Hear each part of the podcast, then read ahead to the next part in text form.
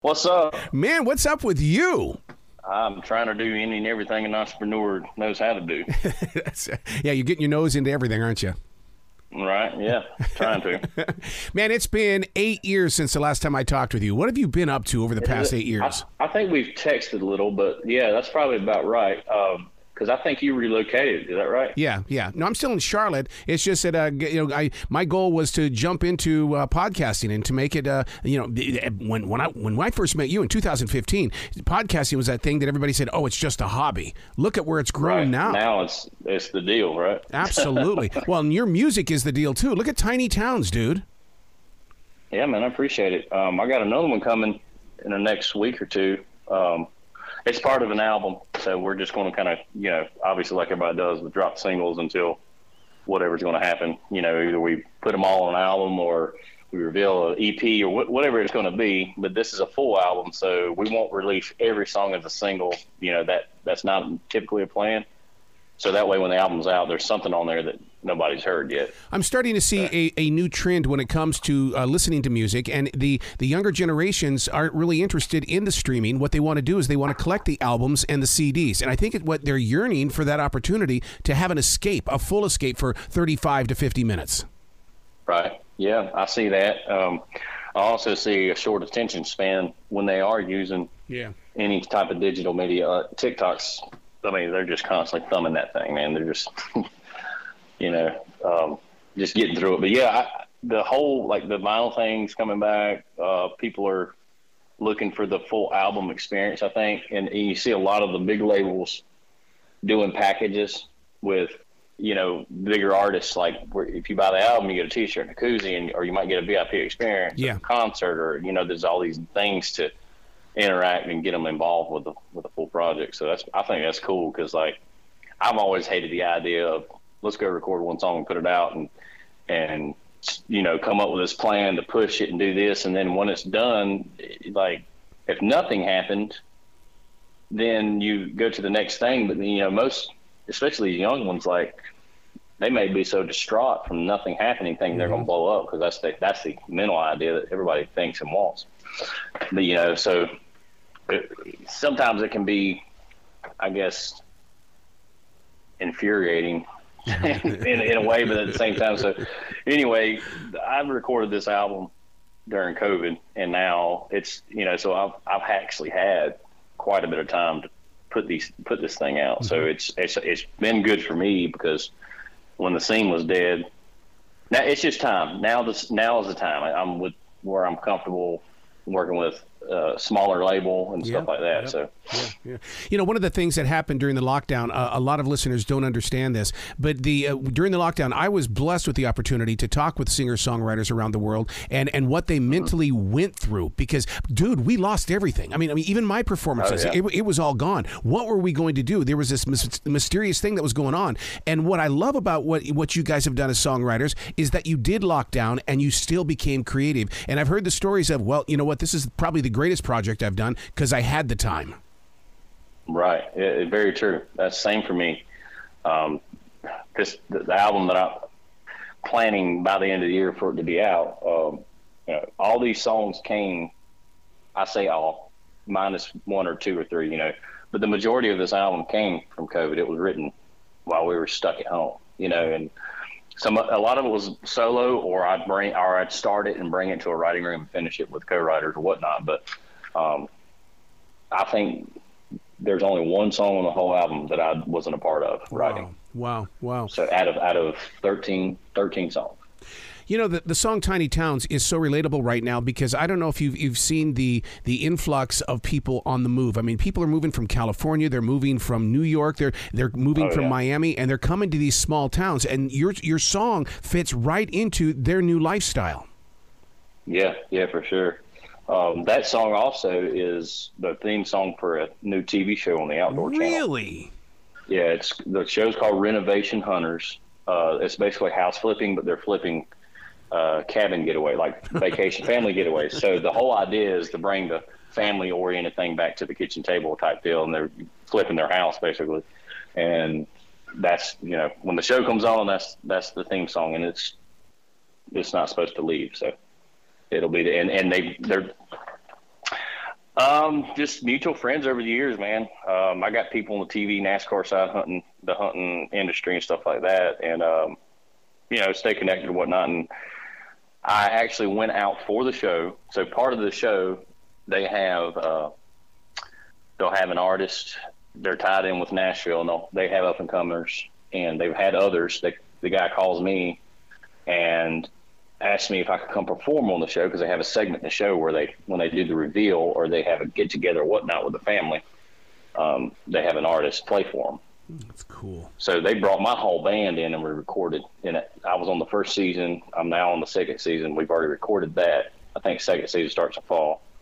And then while I was there for that recording, now the show hadn't aired yet, mind you, on the first season when we go the first time, and we get done with everything, and I'm talking to Hal, and he asked me about, you know, hey man, I need a theme song. So we start talking about this and that, how I can write it for him. And I go, well, dude, I've got a whole album done. I said, actually, there's two songs on this album that might fit. And they ended up picking Tiny Towns as it. He's like, this is it, man. And he's like, I already see the intro. Like, we already got footage for this. I mean, this is it. So wow. That's how that was born. So wow.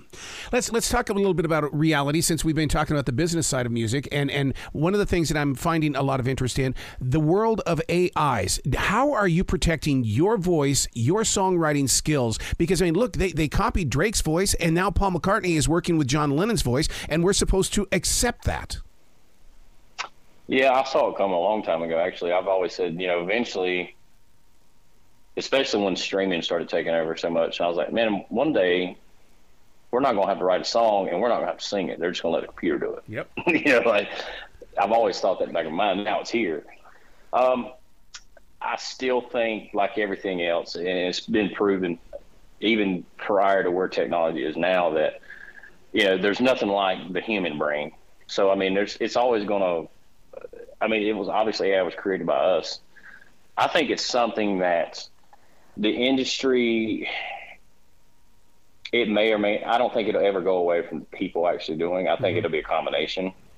I don't know if the industry so much will let that happen, because for one, you know, the label could totally run off AI, you know, but it's kind of like when, let's just use, I don't do this, but let's use politics. When people go, well, when the government pisses off enough of America, they'll turn on the government, you know? Yeah. So if you piss off all the artists, they're going to turn on the labels, you know? So, you know, I think it's, you know, one of those things where, yeah, it's going to be introduced, it's going to be there, it's going to happen, people are going to be involved, they're going to like it, especially the younger cats. Like, there's all these singing apps now where you can go on and, like, correct your voice. Like, you know how hard that was for that to happen whenever I first started? Like, it was just auto-tune in a studio. You couldn't get it that simple at home, you know, like, so, I mean, and everybody has pitch correction. It's part of it. It's just been part of the industry for a long time now, but now they can literally do it on their cell phone. Jeez. And like,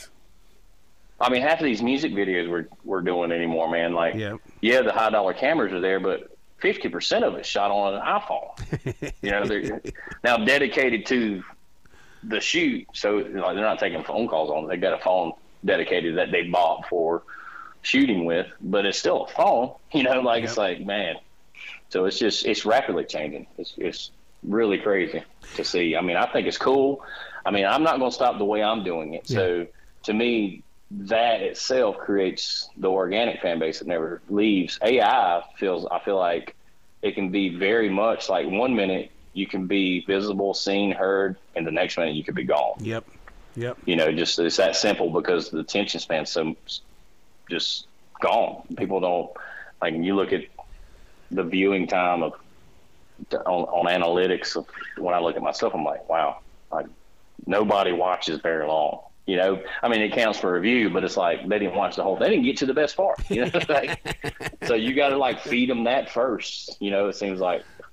It's just crazy how things are going. Do you think that's going to affect the length of a great song? Because I mean, you're right about that, about TikTok. People, I mean, even as a mobile entertainer, people will hear like a minute and a half of a song, and they'll come up to me and say, "Get out of this! I'm done with this one. Come on, you got to move forward. Yeah. Get to the next song."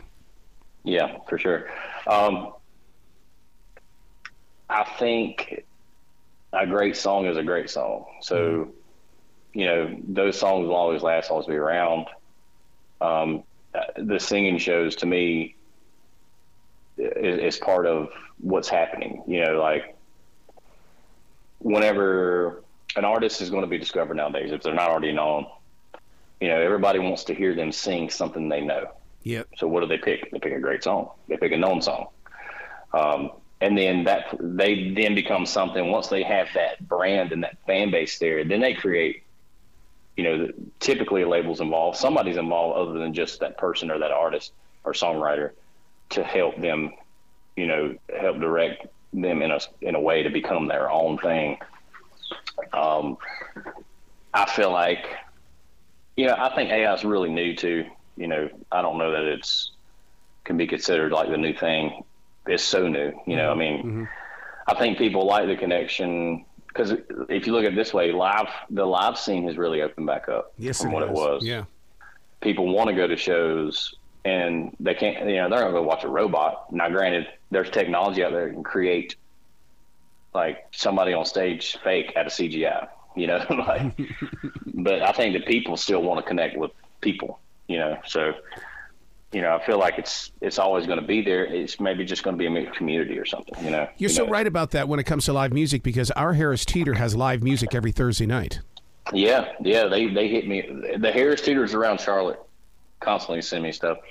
And usually I've just never been able to do it. And then it just kind of got to where I was doing other things, you know, but yeah, it's crazy. Like the grocery store, got a live guy playing music in there and you can go sit at their bar and drink a beer. That's it. And then go shopping. That's it.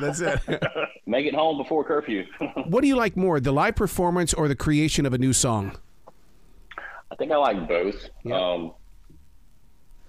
The creation part is to me, the most intriguing is you get the most out of it. I mean, you hear it all the time.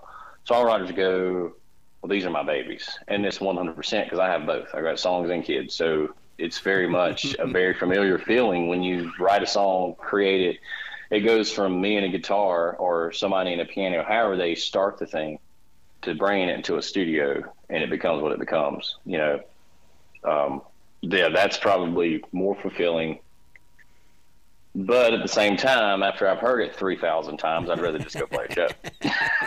Yeah, so I think it's both. Where can people go to find out more about you, about this new album, and give you some love? Because I'm sure you've got merchandise, dude. Yeah, man. So MattTuckerMusic.com is my website. That's the easiest way to get me. All the links for socials are there. And then I'm on pretty much every platform there that's out there. And if not, if somebody wants me to get on one that I don't know about, shoot me a message somewhere. There's a contact link on my website, you know, so that's probably the easiest way. Excellent. Well, dude, you got to come back to this show anytime in the future, especially when you release that brand new song. I want to be talking to you about it. Let's break it down.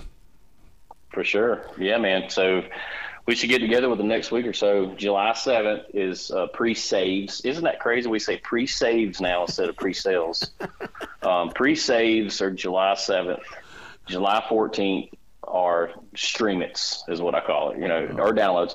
Hey, listen, here's the crazy thing so when I first started, we were still doing CDs, obviously, and the streaming thing hadn't really busted in yet. But when it did, downloads were, you had to download it. There was no streaming service, right? You had to download the song digitally. Mm-hmm. So, and that's how artists charted, like on iTunes. It's not as hard to do anymore because most people stream, so if I can get everyone to download Honky Tonkin' All Night, that's the name of the song, Honky Tonkin' All Night. It's a 90s driven sound with a modern twist. Ooh. And we've got a line dance to it. It's going to be a cool video coming with it.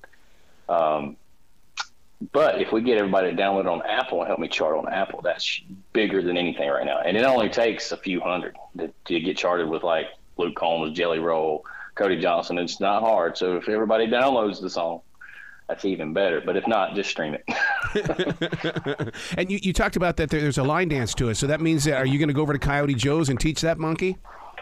I am. Been plugging this bug in their ear. So because that's huge for them over there. And I know all those guys. Yeah. The band, the staff, everybody there. I've played there quite a few times over the years. So, yeah. I'm really pushing to get that added to their repertoire. the new DJ there, he's all over TikTok constantly and posting about their line dances. So we that's definitely a goal. I want this to, I'd love for it to be that whole. You remember Alan Jackson did the video of the world's largest line dance to the song. I believe the song was "Good Time." It's got that vibe for sure. So maybe we can be the next line dance. There you go, man. Well, you have yourself a brilliant day today, okay, Matt? You as well, buddy. I appreciate it. It was great talking.